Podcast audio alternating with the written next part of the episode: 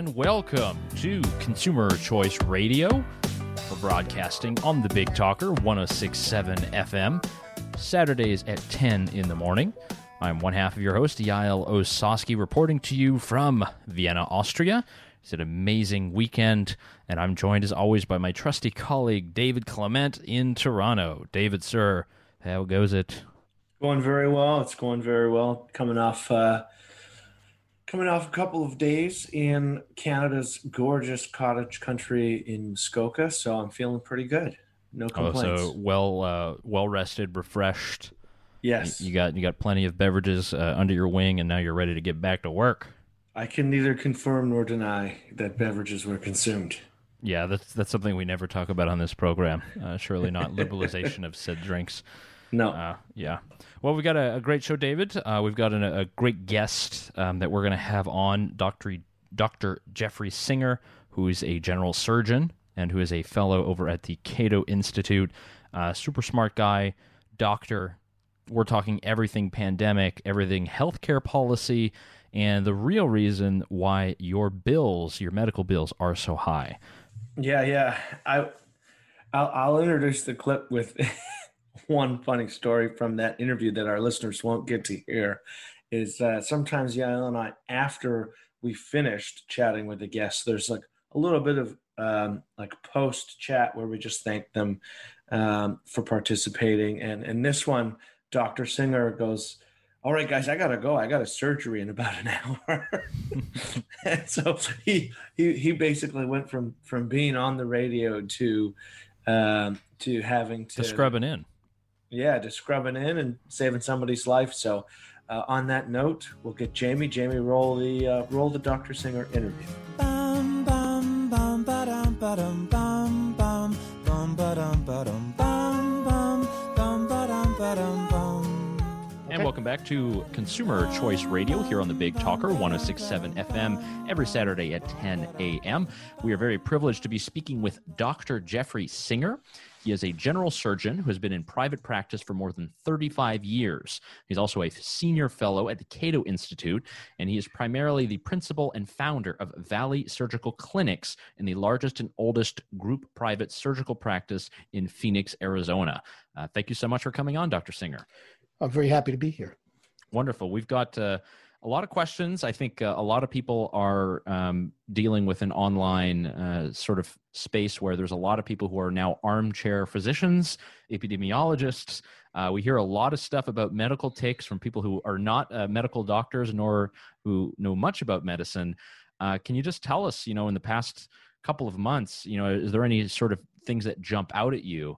over things that uh, perhaps we have not handled very well in this pandemic and maybe we can do a bit better at well, I think there were a lot of lessons uh, right early on with when the uh, the pandemic s- struck, uh, and examples of government failure and how a lot of government policies impeded uh, a rapid and a prompt response to the uh, to the epidemic. So, for example, just uh, on the you know national public health agency level one of the most important responsibilities is to inform the public as to what the threat is, what they can do to uh, mitigate the threat to their health.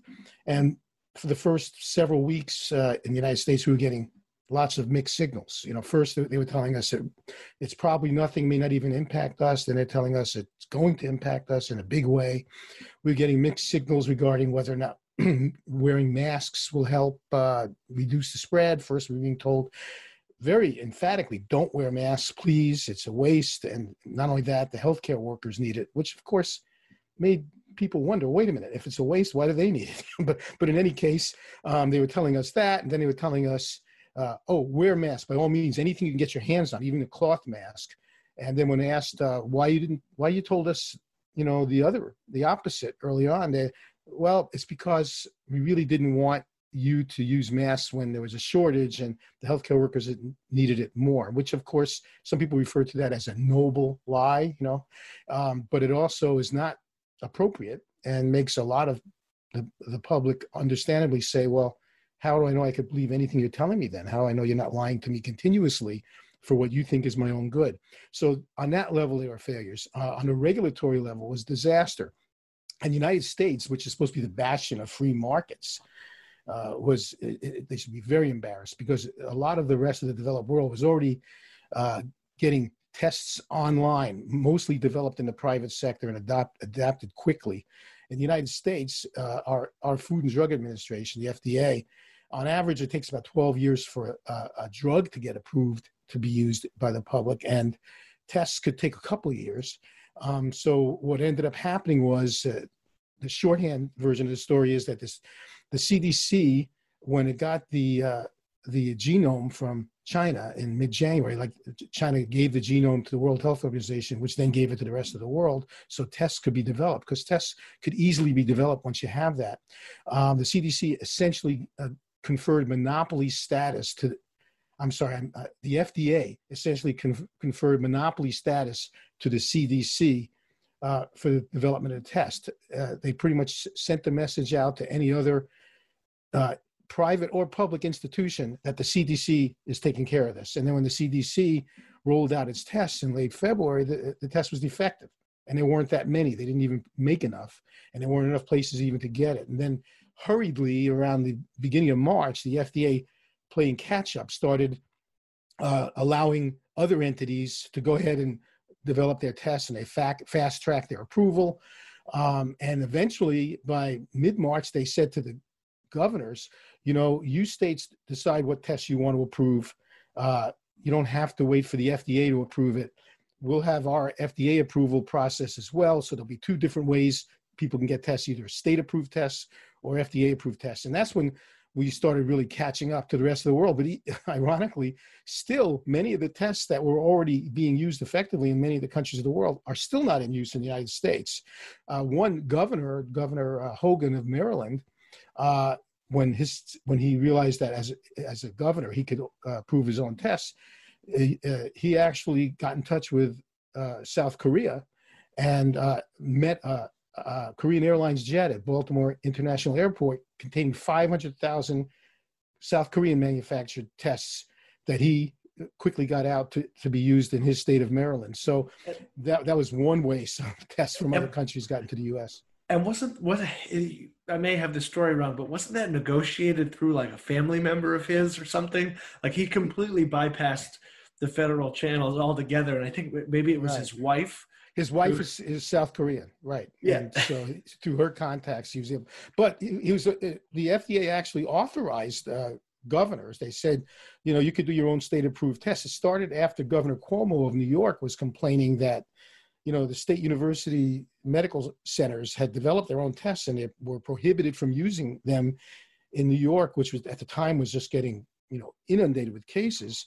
Uh, and he says, why can't we use our tests? We have these tests. And, and, and eventually the FDA said, okay, go ahead and use your tests. And then f- expanded that to, in fact, any governor, uh, we're going to leave it up to you. So, uh, you know, uh, on that level too, we learned uh, from the FDA, from the regulatory uh, apparatus, it was a, our, our regulatory system is, is so Byzantine and, and sclerotic and it slowed down our response dramatically. And then other things we learned uh, was, uh, you know, state-based. So, for example, um, about 35 states in the United States still have, believe it or not, certificate of need laws. So if you want to add a wing to your hospital or add some beds, or in some states, if you want to add a CAT scanner, you got to get permission from some commission uh, that's usually influenced by your competitors uh, who have to determine whether we need these beds in our state. Could you imagine if you had this for restaurants, for example? You know, and you wanted to open up a nice, uh, came up with an interesting cuisine, let's say an Italian restaurant, and the state commission for certificate of need of restaurants meets. And of course, a lot of Italian restaurant owners are members of that commission, and they determine, you know, we have enough Italian restaurants, so we're not going to give you permission. So that that's what exists in 36 states when it comes to hospitals. So many of the states suddenly uh, had a, uh, were in a problem because they didn't have enough capacity for the anticipated caseload.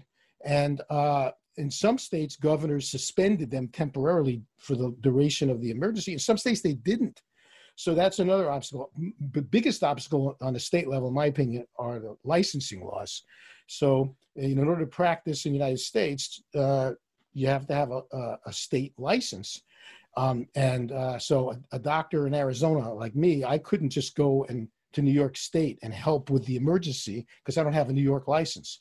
So many governors, including the governor of New York, temporarily said if you have a license in another state to practice, not just medicine, nursing, other other healthcare uh, professions, we're going to temporarily grant you re- reciprocity. We're going to let you come and practice here because we need you.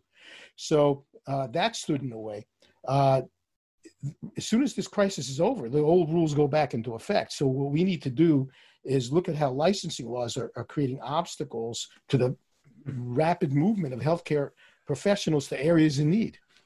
And so on that licensing note, so this is something that's always struck me as as so confusing from the patient side. What is the justification for stopping someone who is licensed in Arizona from being able to operate in a state like New York. I, I know I've seen the argument made for, and this is usually bound up in the conversation of immigration because we have so many trained professional doctors from other countries around the world, and people will uh, will say, well, we don't know if the standards in their country are appropriate, so we we don't know if they can practice. Some jurisdictions got rid of those laws and, and broadened it internationally. But why do these licenses exist and why isn't there state reciprocity across the board to say, well, if you're obviously if you're good enough to operate in Oregon, the standards are not going to be so remarkably low that you couldn't operate in New York State or Florida. Um, what's your take on why governments do this? Well, it's a very good question. Um, first of all, in our constitutional system, the state does have uh, the authority, uh, the, what's called the police power, in the interest of the health and safety of its uh, of its citizens to license people.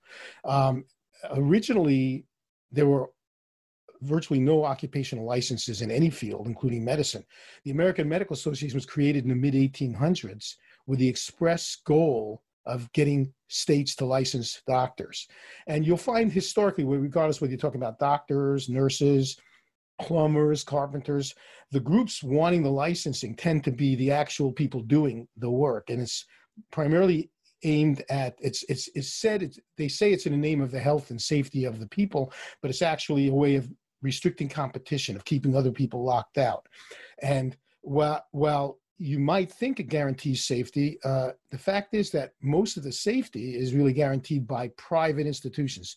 So you're exactly right. Why can't, uh, in the United States, every single one of the 50 states and the District of Columbia have virtually identical requirements to get a license. Yet you have to go through the same application process and pay fees and all that if you want to practice in another state. Now, Arizona, where I live, uh, in 2019 became the first state to, to they had a comprehensive occupational licensing law reform which said if you hold a license in good standing in any of the things that our state requires a license for because some states require licenses for things that other states don't then when you come to our state um, we will recognize that license. You, you might have to pay a licensing fee to the licensing board but you don't have to go through the long process. You know, uh, you you get a license here. Uh, after that happened in Arizona, Pennsylvania and Montana passed similar laws, and now Missouri is in the process of doing the same thing. So that's a step in the right direction. It would be great if every state did that. Um, but uh, ideally, you know, for example, most people don't realize this. When I get a license to practice medicine, that doesn't uh, put any restrictions on what I what specialty I could practice. So if I decided I was really interested in psychiatry, even though I'm trained as a surgeon, and I start reading up on it and going to psychiatric uh, psychiatry courses, etc., I could you know hang a sign up in my office saying I'm a psychiatrist and start practicing psychiatry. So that uh, there's no reason why I can't what what prevents a person who's not good at psychiatry or trained in it from practicing well you have these private certification boards and there are numbers of them uh, american yep. board of psychiatry american board of surgery these are private entities that examine you and and and re-examine you and they pass judgment they certify you as whether or not they think that you're competent in that specialty in addition to that hospitals and insurance companies credential you. They check you out because the hospital doesn't want you on your on their staff if they're worried that you're not competent. Uh, insurance companies don't want you on their panel of providers if they're going to have problems with you and get complaints and get it'll affect their reputation as well. So actually, all of the due diligence is done by the private sector. So and and all the licensing does is a cursory uh, evaluation as to whether or not you graduated a medical school, for example, yeah, an accredited medical school, and even then, uh, the licensing boards consider an accredited medical school an American Medical Association approved medical school. So it's sort of like uh, you know people who try to get into the acting business in Hollywood.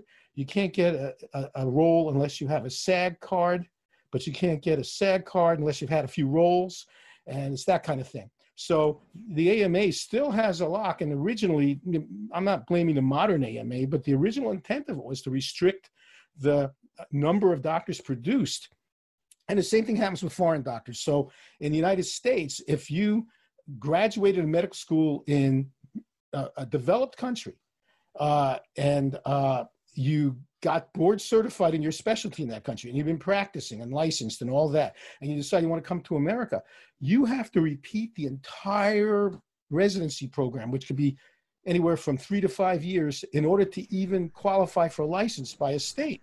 And expensive, I would assume. Oh, very expensive. Yeah. And this is not this is not even getting into the visa problems to get a visa to do that. But aside from that, so um, there's a whole lot of, of healthcare practitioners who are experienced would love to come here and are prohibited from doing so. In other countries, like in Canada, Australia, and a lot of members of the EU, they actually have programs set up It's called provisional licensing, where in Canada there's a set a list of 29 countries that are considered to be uh, advanced and developed enough where, where the, it, it's, it's understood that the uh, graduate of their medical training program is going to be on par with Canadians and American and United States citizens. So if you're from one of those uh, schools, uh, programs rather, countries, you're you're you have to take a very cursory exam to convince uh, the provincial authorities that you really are up to speed, and then uh, you're usually supervised by uh, uh there's several uh, healthcare practitioners who serve on a supervisory panel. They've agreed to do this.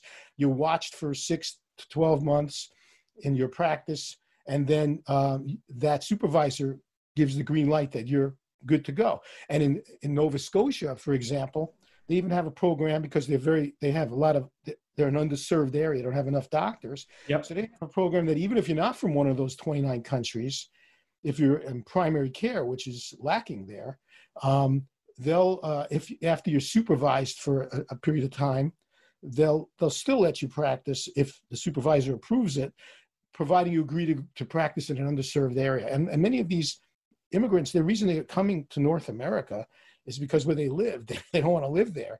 And so he, this is a gift. Other countries have spent money training these people and they're gonna they want to come here and take care of, of us and our patients. It's a gift an actual that's like reverse foreign aid. And and yeah. our state licensing laws you know turn it down. So uh, and then when it comes to telemedicine we learned uh, another lesson in the uh, from the pandemic. Same thing, the licensing laws get away with that. So if I want to practice tele, tele, telemedicine, the technology for that has been around for a long time and it's getting even better. So you could even, you know, do cardiograms via telemedicine and check a person's blood pressure, oxygenation, blood sugar, all sorts of things by telemedicine. But I'm only allowed to deliver telemedicine to a person within the state that I'm licensed. So uh, a, a person from I'm in Arizona. I could take care of another Arizona via telemedicine. I can't take care of a person in New Mexico or California or Nevada because I don't have a license to practice in those states. And then think about it this way: if if I I have let's say uh, you know uh, a, a very exotic health problem, and there's this professor at UCLA Medical School in Los Angeles who's the renowned authority on this, knows more about this than anybody. I want to get an opinion from that professor. So I get in the car, I drive six hours to Los Angeles, have an appointment. I spend a 45 minute appointment with this doctor. I'm given uh, medications and I'm supposed to follow up in three months, but it'll be a brief 10 minute follow up.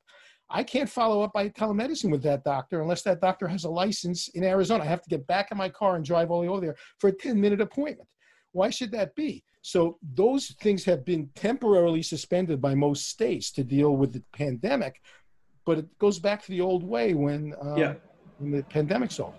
And you, so you, it almost seems like the the system as it is is siloing medical professionals within these these state boundaries, which for people like Yael now, they, that just seems ridiculous because you want you like you use the example of let's say some someone who's particularly renowned in their field, you want to have access to them as quickly and as uh, economically as possible. Uh, but it gets me thinking about the drug approval process and how we can often silo medications within different jurisdictions. Uh, one thing that Yael and I had had chatted about in a, in a previous episode, and we've written on it vaguely, is approving uh, approving treatments and drugs that are approved in other OECD countries and having some sort of reciprocity agreement mm-hmm. where and I always say, well, if it's good enough for Germans, it's good enough for North Carolinians, and it's good enough for people in Florida or Arizona. Uh, is there any appetite for that? Do you see anything being pushed in that field where where you you basically open up the pool of what's an accepted uh, stamp of approval from a from a regulator perspective? Yeah, actually, the idea is has been around for has been around for a while in Washington. In the EU, as you know, uh, the way it works is uh, if let's say the French version of the FDA approves a drug for use in France, then uh, that uh, manufacturer doesn't have to get the equivalent approval by the German FDA or the Dutch FDA or you know Spanish FDA or whatever because they give reciprocity. So the the EU basically says if it's approved by the regulatory agency in one of the EU member countries, it's good enough for the rest of the EU. And there are other countries, Australia and New Zealand, and I think Singapore. Any drug that's FDA approved by the US FDA automatically gets uh, a, approval in those countries. So uh, that's one proposal that's been out there. Uh, Senator Ted Cruz of Texas and Mike Lee of uh, of uh, Utah introduced the bill. I think it's 2006 was the 16. 2016 was the first time. Uh, it's not gone anywhere, but they've introduced a bill where for uh, any drug that's approved uh, by uh, from a list of approved countries, the country, in other words, you know, the policymakers could uh, come to an agreement on what countries they think their FDA equivalents have a track record like the US FDA, and any drug that's approved by them be given a reciprocal approval by the U.S. FDA. So that that that's unfortunately not gone anywhere, but it gets introduced every uh, congressional session, and they uh, uh, a sort of a temporary COVID version was introduced recently that says that it would make it the case at least during the life of a public health emergency, which is you know it's that's only for the public health emergency, but at least it gets people introduced to the idea. Um, there's a uh, I would assume that there's going to be some pushback from the U.S. pharmaceutical manufacturers who don't like the competition. Uh, other ways, other proposals out there are why do you have to have the FDA approve it? For example, can't uh, since we all of us as humans have the right to self-medicate. I mean, it's part of our right to life. And if we want to take something that we think is going to help us, we shouldn't be denied that just like everyone recognizes our right to informed consent. There's not nobody would argue that if I don't want a particular treatment, you can't force me. Everybody agrees with that. Well, why don't they feel the same way? Which is if I do want a particular treatment, you can't stop me. I you could tell me all the dangers of it and make me very aware, but it still should be my decision because it's my life. So uh, another proposal is how about allowing people to choose? So you could purchase a drug that says FDA approved, or if it's not FDA approved, but let's say it's approved by the FDA of France, it must clearly say on the label, not FDA approved, but approved by the FDA of France. And you make the decision. Uh, so that's another proposal that would help things. And a third one is to build on uh, the FDA's temporary um, uh, the devolution of decision making to the states regarding tests. It shouldn't just be tests; it should be drugs as well. So uh, we could have it where you you have uh, two tracks. You could have FDA approved, or you could have state of New York approved. Uh, and state of New York may decide that they're going to approve a drug that's approved by the FDA of Switzerland. So that's a kind of a backdoor way of getting, uh, you know, reciprocity. Uh, any any of these ideas that increases competition, increases choice, and respects the right of us as humans to self-medicate is a step in the right direction. And no doubt you're speaking our, our language there, Consumer Choice Radio, here on the Big Talker 1067 FM. We're speaking with Dr. Jeffrey Singer. Um, Dr. Singer, I was going through some of your archives of, of different articles that you've written, and there's one that you wrote here editorial Healthcare isn't about producing plastic cards. And this is a, a large pet peeve um, that David and I have, have definitely mentioned is that we, we've gone through this entire era of the last decade talking about healthcare reform, healthcare reform when really it just seems like it's all about health insurance and almost nothing about care, nothing about how much it's going to cost me as a patient. Right. And any of these solutions just seem like they're going to make it worse. Is would that be accurate? Yeah, I think most most people use the terms interchangeably, health insurance and health care, and they're not. Health insurance is just a a, a payment mechanism for health care. And of course, it usually involves a third party who has to make decisions, the one who's doing the paying. So uh, people equate that uh, with healthcare, but they're wrong. Like the, some of the things we just covered, healthcare is multifaceted. It involves, uh, if you really want to reform healthcare to, improve quality and improve choice and lower costs, you need to address the regulatory uh, system that involves, for example, pharmaceuticals. Uh, you need to involve, address licensing laws. Um, and uh, I left out when I was discussing licensing laws that these licensing laws include scope of practice. So many, again, you get into this competition between the different uh, healthcare fields where they're kind of getting into turf battles. And there are a lot of people who are very well trained, uh, nurse practitioners, for example, who are not allowed to to practice to the extent to which they've been trained because uh, of lobbying at the state legislature, convincing the regulators that that should be left to physicians, for example. Well, first of all, we as patients, ha- we should have the right to decide. Uh, and second, uh, we're, we're not taking full advantage of the training these people have. And the competition is always good. It lowers the price, it increases choice, and usually also leads to increases in quality because they're competing not just on the basis of, of price, but on the basis of outcome results. Um, so when we just look at insurance, we're just looking at a way to pay for the existing dysfunctional system. So, you know, each year the politicians have a big debate over whether there should be one payer for the existing dysfunctional healthcare we get that's, you know, that's redundant and wasteful and in many cases error ridden? Or do you want to have two payers for that or three? Or do you want to have the government decide what the payer has to pay for and what you have to pay for yourself? But we're arguing, it's like we're rearranging the deck chairs on, on, uh, on a Titanic. This is, requires a systemic reform. We don't have in the United States a free market healthcare system. People think that.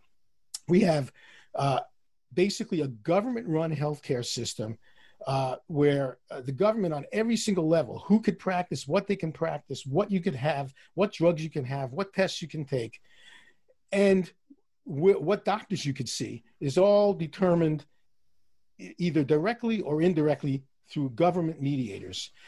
Um, in general, the, the role of insurance, if you look at insurance in any other area, whether they're talking about auto insurance or homeowners insurance or travelers insurance, this is to ensure you the this the concept was invented as a, a, a response to the fact that the market couldn't respond to unknowns. It, it, it, insurance is a way of dealing with unforeseeable catastrophic events.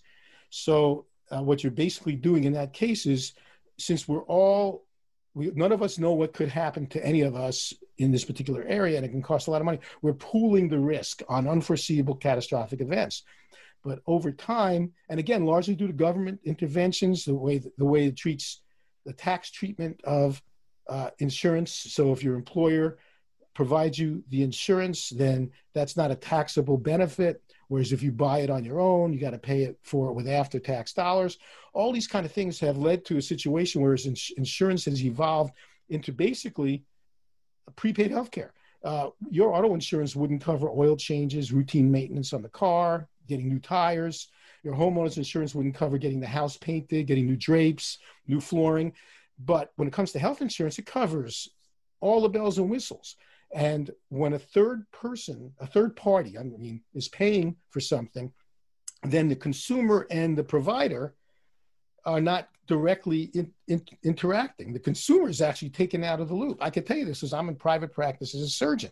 When I'm negotiating a price for my operation that I'm going to perform, I'm not negotiating with the patient. I'm negotiating with the person who's going to pay the bill, which is the insurance company or you know medicare or medicaid or whatever the, the case may be and the actual recipient of the care is, is not involved in this discussion which is could you imagine if we dealt with anything else that way if, if your groceries were obtained that way if you had grocery insurance and, and, and imagine how much all the groceries would cost. And if you were unlucky enough not to have grocery insurance and you needed a dozen eggs, I bet you they cost five times the amount that they would otherwise cost. Because when I'm negotiating with the third party payer, the third party payer has got a much deeper pocket than the actual patient. So if I want, let's say, a thousand dollars for my surgery, I'm going to ask for 2,500. And then we negotiate from there. And usually the third party payer, which is pooled money from all the other customers, will agree to something like 1,800, which is 800 more than I was willing to accept. I never expected 2,500. And that explains why a lot of people, when they get a bill, they'll see this outrageous price and then they'll see it cut down to what with a pre pre agreed to contract price, which is still usually higher than than the price would be if the market was working. And I can attest to that because every once in a while, uh, I'll have a patient who doesn't have insurance and says, I'll pay you cash. What would you charge me for this operation? And it's much lower than I charge the insurance companies. And the hospitals, when I contact the hospital or the outpatient surgery center, and I say, I have a patient who has no insurance, he's paying cash. How much will you charge us for the use of your facility? It comes down way lower than it would be if we were dealing with a third party. That's so, why one thing, Dr. Yeah. Singer, that I've been a huge fan of is direct primary care. Um, so I'm a yeah. member of a, of a clinic. I pay the subscription to the doctor every month. Every time I go see him, I normally have my free physical. And if I need anything else, the prices are listed right there. It's cash. There's no insurance accepted. And because of that, he doesn't need to have any insurance person um, sort of doing all the administration and claims in his office, and it keeps the prices really low. Is that something that that you yeah. kind of are favorable towards? Um, yeah, very, very much so. Also, uh, there's a a place in Oklahoma City called the Surgery was, Center of Oklahoma. I was just about to mention them and ask me yeah, uh, ask you your thoughts on them. Yeah, they, I actually I, I got to know Keith Smith, who founded it. He's an anesthesiologist in Oklahoma City, and uh, well over ten years ago now. He uh, is a very believer, deep believer in free markets. He was working for one of the most uh, prominent anesthesia private groups in in the city. He quit. I think he convinced a couple of of his associates to quit with him. Uh, they got some venture capital. They purchased uh, uh, a distressed surgical center, refurbished it, and made it into a surgical hospital. They take no third party, no Medicare, no Medicaid, no insurance. Uh, and because of that, they don't have to use these crazy coding system and they can bundle, which bundled payments is another way of saving money. So, for example, if you go on their website, uh, it'll say our procedures and there's a drop down menu. And let's say you want to have a, a laparoscopic gallbladder operation. Uh, it'll say, let's say, I'm, I'm, I'm not, don't the exact price, but it's something like $5,600. That includes the surgeon's fee, the anesthesiologist fee, the use of the OR, all the equipment, etc. All one bundle price. I could tell you that in, in the third party payer sector, that's going to be way more. First of all, um, they're going to probably, at least where I am, there's a good chance you'll just the facility charge just to use the room is going to be maybe twenty thousand dollars. Now that's going to cut down to around six because of negotiation, and then you got the anesthesiologist fee and the surgeon's fee and and any equipment, and so uh, the total bill will be way more than that. It's it turns out that it's so uh, way below third party payment prices that many employers who are self insured have actually flown their patients, their employees, from wherever they are to Oklahoma City to get their surgery done. and they found it saves them money to fly them to Oklahoma City, get their surgery done, put the family up overnight or so in a, in a nearby hotel, and fly them back. It still saves them money. And the city of Oklahoma City, which is self-insured, told its employees that if you need a surgical procedure and you get it done uh, there, then there won't be any out of pocket for you. Whereas otherwise, there will be out of pocket if you if you go to other providers. So, so this is just an example. So in Oklahoma City, the cost is so much lower at this clinic that they that the the public employee the, the the city has eliminated like a copay essentially. If you use that place, because it saves them money, even without wow. even without having even even by eliminating the copay, they still come out way ahead because of the difference in markups. That's um, incredible. Yeah. Yeah, and, and uh, I, Dr. Smith told me, Keith Smith, the, the, who runs it, he's an anesthesiologist, told me he he they got about 40 or so surgical specialists. They're all sort of investors, and but he's the he runs it, and he he uh, got got sat down with the orthopedists, for example. There were a few of them. He says, "I need you guys to have a meeting and come to an agreement on on your best price that you will accept for the, all of the things you want to do here." And then he said, likewise to the ear, nose, and throat guys, and likewise to the general surgeons. And then that became the price. So you have a price list, and the price list doesn't matter which of this is the price to get that done at this location, and the prices are just a fraction of what they are would be if you went using the third party payment system and that's because there's a direct negotiation between the consumer and the provider that's uh yeah it's it's incredible to hear that that public employees would be incentivized to basically avoid their insurance plans and, and opt for this clinic instead. Uh, I remember when I, I mean, I'm Canadian, so uh, there is a ripe attitude of anti-Americanism in Canada, especially when it comes to healthcare. Um, and Canadians are known for being uh, uncomfortably humble with the exception of when it comes to healthcare. We are the exact opposite. Um, that being said, uh, the thought of and and this actually happened in my in my own life where I needed to have a particular sinus surgery, and the the clinic basically said, or the the doctor's office said, okay, well, are you in, are you available in February of 2021? And I was like, well, I mean, I guess, yeah, I might be available. And then I actually looked. It's like, okay, well, what would the cost be if I were to go to a clinic like the one you just mentioned? And it was a very different way of looking at how healthcare is provided. Provided, and I think that the emphasis you have on having the conversation be between doctor and patient is a really important one. Not just on what needs to get done, but also on what the pricing structure can look like for it. And I know that in some in, in, in some instances that happens in dentistry um, here. Like I know of several people who've gone into their dentist and said, "Hey, like I don't have insurance for this. What can I pay cash?" And they'll come up with the price and they figure it out. Um, so it's it's interesting to see how that would be applied to the system more broadly. Uh, well, we have what, examples here in the United States, and I'm sure in Canada as well, uh, things that are not covered by health insurance and, and, Canadian system as well. So, for example, when it comes to uh, cosmetic surgery or LASIK eye surgery, um, there's advertisements, there's there's price competition, and the price of all these things has come down over the years. LASIK eye surgery, when it first came out, was thousand like five thousand dollars per eye. Now it's a few hundred dollars per eye. You can get a uh, Groupon uh, for it. yeah, yeah, and and that's because there's no third party payment. And most people don't use dental insurance. There are some, but most people don't. And same thing, you negotiate a, a much better price. Now I understand. You correct me if I'm wrong, but in Canada, the Canadian uh, Health Health Canada doesn't cover most prescriptions. Correct. So I wonder. I wonder. You would know better than me if that plays a role in drug prices being generally lower in Canada than in the U.S. It, yeah, so most so most uh, prescription drugs are not covered by your provincial insurance system. Uh, however, benefits are primarily provided by your place of employment, and you can, if you are let's say self-employed, have insurance that would help cover some of those costs. What I can tell you is that when you're actually meeting with a doctor and they prescribe you a particular medicine, the first question is, do you have insurance or not? And then that mm-hmm. usually determines whether or not they're going to be prescribing you the generic version or the brand name version of a particular drug, depending on what your ailment is.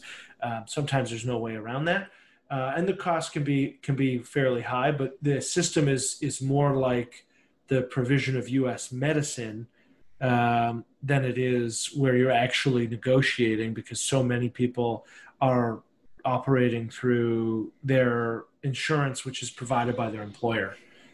So I think you have some of that convolutedness where it's like you look at you're like, oh, okay, this only cost me ten dollars because my employer's insurance package covers uh, five uh, percent, but that means that the actual medicine was way way higher in price. We have a paper coming out. Uh, uh, Michael Cannon, the director of health policy studies at Cato, and I have a white paper coming out that goes into some of this. Hopefully, be out the, within the next uh, month or so, um, called drug reformation. And we point out that there's so much evidence that when a drug is reclassified from prescription only to over the counter, the prices drop dramatically. And prescription drugs are covered by insurance, over the counter drugs are not. And you can see the prices come down as soon as they become subject to market forces where people are actually shopping, price comparison shopping. You know, you ask your pharmacist, I see there are three different, uh, let's say, decongestants. Each one's slightly different chemical.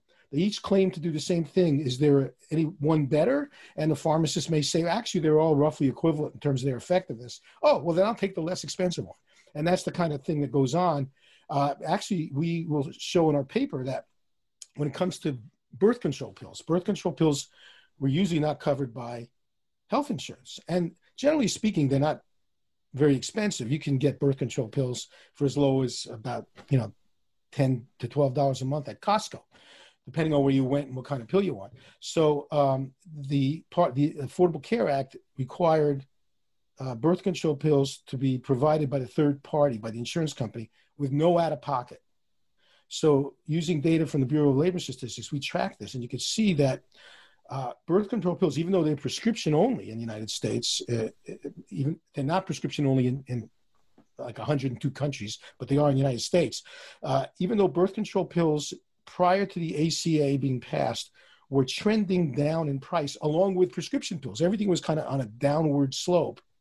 When uh, the ACA took effect and birth control pills are no longer out of pocket, uh, uh, the price of birth control pills shot up way higher than the price of the other prescription pain, uh, other prescription medications, as well as over the over the counter medications. They just skyrocketed way out of proportion to what you would have expected, and that's because suddenly people weren't paying for it, so nobody really cared what the price was, and so the manufacturers could tell the pharmaceutical benefit management companies, which are the middlemen between the, the drugstores and and the pharmacy manufacturers, they could just do like we surgeons do, and you know inflate the price in order to get a better price. It's a negotiation. So if you're willing to take ten dollars, you're going to ask the the the pharmaceutical benefit uh, management company for fifty dollars, and you'll agree to fifteen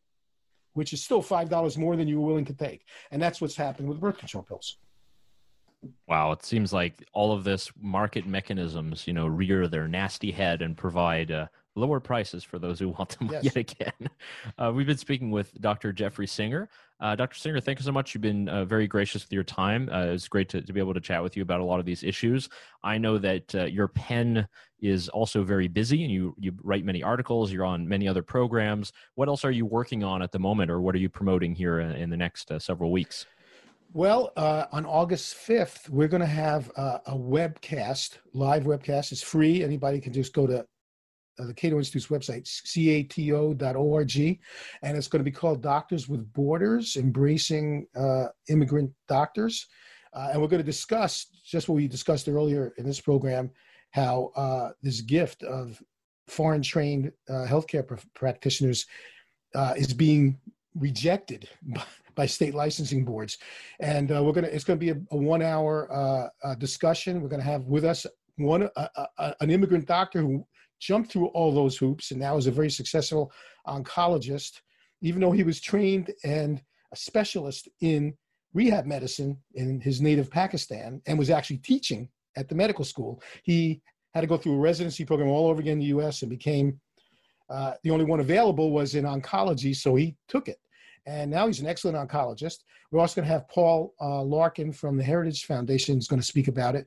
And then uh, Alex Nowrasteh from the Cato Institute is the director of immigration uh, policy studies, because you can't discuss allowing uh, foreign doctors to come to the United States without getting into the immigration law obstacles. So he's going to address that. So that's coming up August 5th. Uh, on October 8th, I'm going to be hosting, moderating a conference on uh, how racism has infused uh, the war on drugs, both domestic and foreign, and metastasized.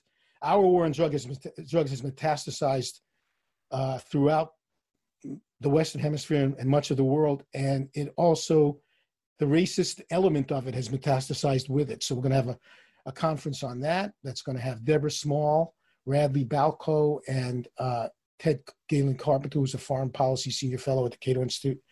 Uh, and then uh, we have this white paper coming out in, the next few weeks uh, called Drug Reformation, which is going to get into a lot of what we were talking about today regarding uh, uh, FDA regulatory reform. And I'm always doing a lot of work uh, on the opioid overdose issue and the war on drugs. I'm, I'm, always working in that area. Wonderful. You can follow Dr. Singer's work over on cato.org and also Twitter at Dr. For the number four Liberty. Dr. Singer, thanks so much for taking the time with us. Thank you very much. Real like rain and coffee in Seattle. Anesthesiologist, fiddle and faddle. You all blue and your mama like a rattle.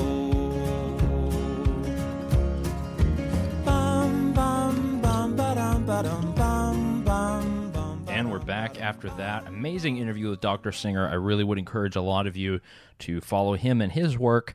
Uh, he's doing more and more in the field of policy analysis, so it's awesome to get his perspective, not just generally, but also here on Consumer Choice Radio. So awesome, awesome thing, David. Um, so yeah, what what uh, what's been going on with you? I guess uh, it is now a new month. Uh, we're we're in the month of August now. Uh, pretty much half the summer is already gone. We've uh, the the pandemic has kept us indoors, but I guess some of us have been able to enjoy ourselves. But oh man, it's uh, it, it's almost fall. Isn't that crazy to think about? Yeah, yeah. It's kind of it's kind of flown by. You, you don't. Next thing you know, it'll be winter here, and there'll be a foot of snow, and everyone will be miserable. the only difference being that there'll be snow. yeah.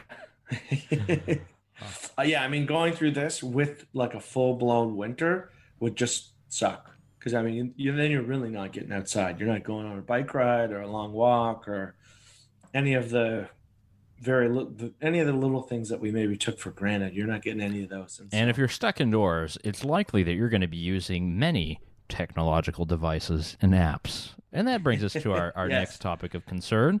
Uh, this week, we saw on Capitol Hill uh, the hearing of the tech giants. This is in the antitrust subcommittee in the United States House of Representatives, where you had the CEOs or heads of Apple. Uh, we had Facebook, Google, and did I say Apple? Facebook, Apple, Google, Amazon. Uh, they're all in the House, uh, or they're all connected via WebEx, and they gave their testimonies and they were grilled by both uh, Democratic and Republican congressmen and women over their supposed market crimes. Uh, there's a lot of great clips and uh, memes that have come out of this, but uh, David, I don't know if you caught any of that. If you have any uh, any assessment, uh, I know there's there's a lot of a lot of great stories about Jeff Bezos's opening statement and his written statement mm-hmm. that was mm-hmm. shared around by Amazon.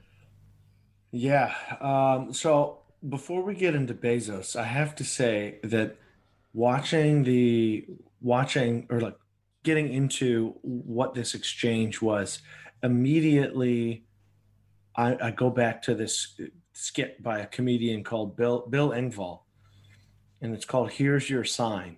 And anytime someone says something that's absolutely ridiculous, he gives them a sign that says, I'm stupid. And there were several congressmen deserving of that Here's sign. your Like- sign.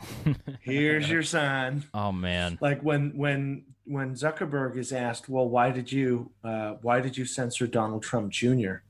It's like that was on Twitter, man. It's the wrong company. No, he does Like- this. He goes, Congressman, uh, I believe what you're referring to happened with the uh, Twitter. Uh, cannot speak to those actions. Yeah, like how many time how many congressional hearings do we have to go through before one of these guys does enough research to not look like a complete imbecile? And the thing, yeah, and it is their staff who, you know, they're probably arming them with a lot, no doubt. Uh, I think probably eighty percent of the elected representatives there don't really understand the the more technical topics. You know, they might understand if they have a personal, let's say, Facebook group or or you know use some kind of Mac device or whatever. Maybe they understand it, but they don't really understand the technical thing. I'll give you a good example. We had Representative Johnson, I think Hank Johnson from Georgia. Um, so he's a Democrat and was asking uh, Tim Cook, CEO of Apple, about the Apple Store. And he said, So you guys created this amazing uh, Apple Store and App Store where people can download apps for, the, for your, your iPhone, right? Uh, yes, sir. He's like, and uh, you know, you open this up to developers, and uh, people are able to make apps on there that they can sell to customers, right? He's like, mm-hmm. Like, okay, so there's uh there's some talk that you might prefer your own apps to what these other guys are building. It seems as if you haven't built a fair marketplace. And I started to think about it, and it's like, well, they didn't have to open it up to any outside developers. It could have just been Apple produces every single app in there, but rather they created this kind of new third party marketplace where anybody can make and sell an app. And the other question was about commission. I think the standard is, I don't know what it mm-hmm. is, like 15% or something. He's like, well, are you guys thinking about raising it? And Tim Cook says, you know, we, we have never raised it in our entire history and we have absolutely no plans to. He goes, yes, but are you going to raise it? I think this is the kind of Yeah, stuff you- that makes a lot of people who just tune in for two seconds be like, okay, these people have no idea what they're talking about. Well, just imagine, just imagine sitting down the executive from Netflix and be like, okay, so you guys have made this platform where people from all over the world can watch all of the movies that they want. Yes. And you make your own content, right? Yes. And you make you make more money on your own content than you do the other content that that you have added to And the your app. algorithm favors That's that. correct. Yeah. It's like, is that fair? It's like, dude, we create it's our platform. You're in, dude. You're in the store right now. This is a Wendy's, and you're sitting inside the Wendy's right now. yeah, it's like going to a Wendy's. Can I get a Big Mac? No, sir. This is Wendy's, but we can get you a, a Dave single. Hmm.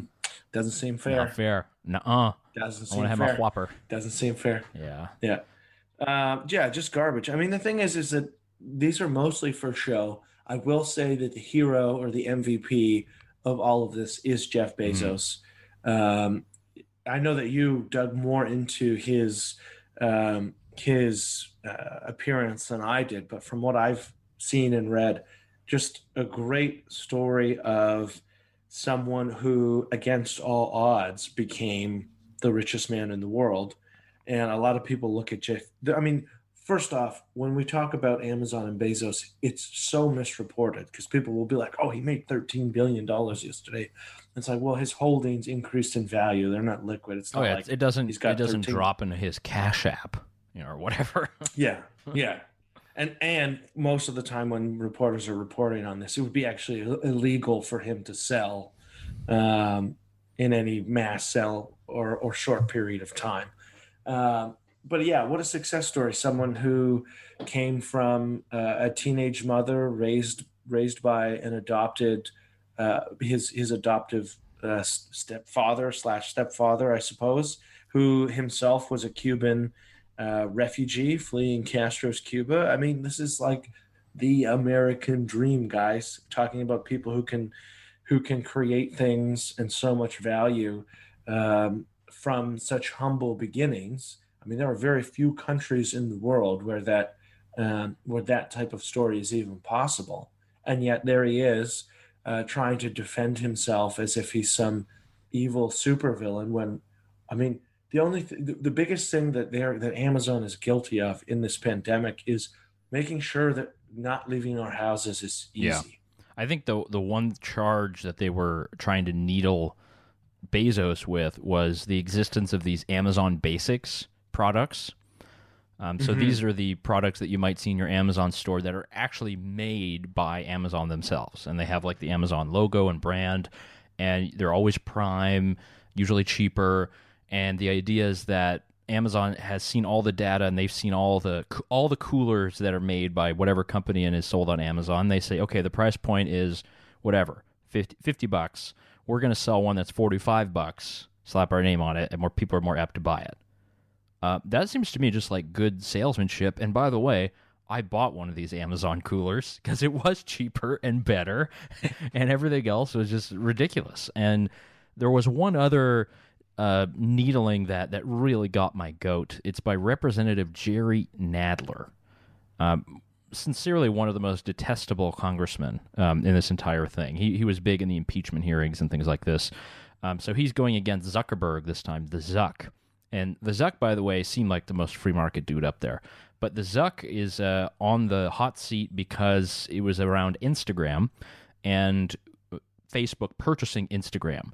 And what Nadler was trying to uh, trying to get Zuckerberg to say is, "Oh, we bought Instagram to buy them out because they were potential competition." What Zuckerberg said is like, "Look, they were like a nobody company. Like, yeah, they were a little bit popular, but they, they were like nowhere. We took it, we rebuilt it, we scaled it up. You know, we added all of our technology, all of our engineers, and now it's one of the most popular apps. You can't come after us." in the future because in the past we made a smart decision that's not like breaking some law. And that's what Nadler and a lot of these Yeah. guys were saying is like you broke the law because you were a really good company. Yeah, yeah, yeah. It's like in hindsight, you made a great investment and you built this company to be something that nobody thought it would be.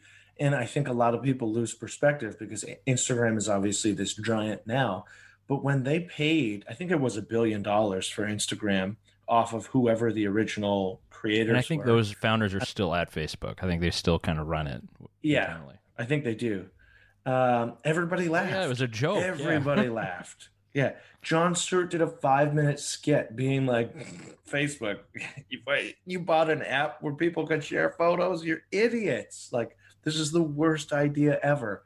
And because it's Facebook and they're particularly primed for um, building platforms like that, it grew and it expanded and lots of people use it and people make a living off of being popular on the platform and they use it to uh, share pictures to share ideas. It becomes that open marketplace.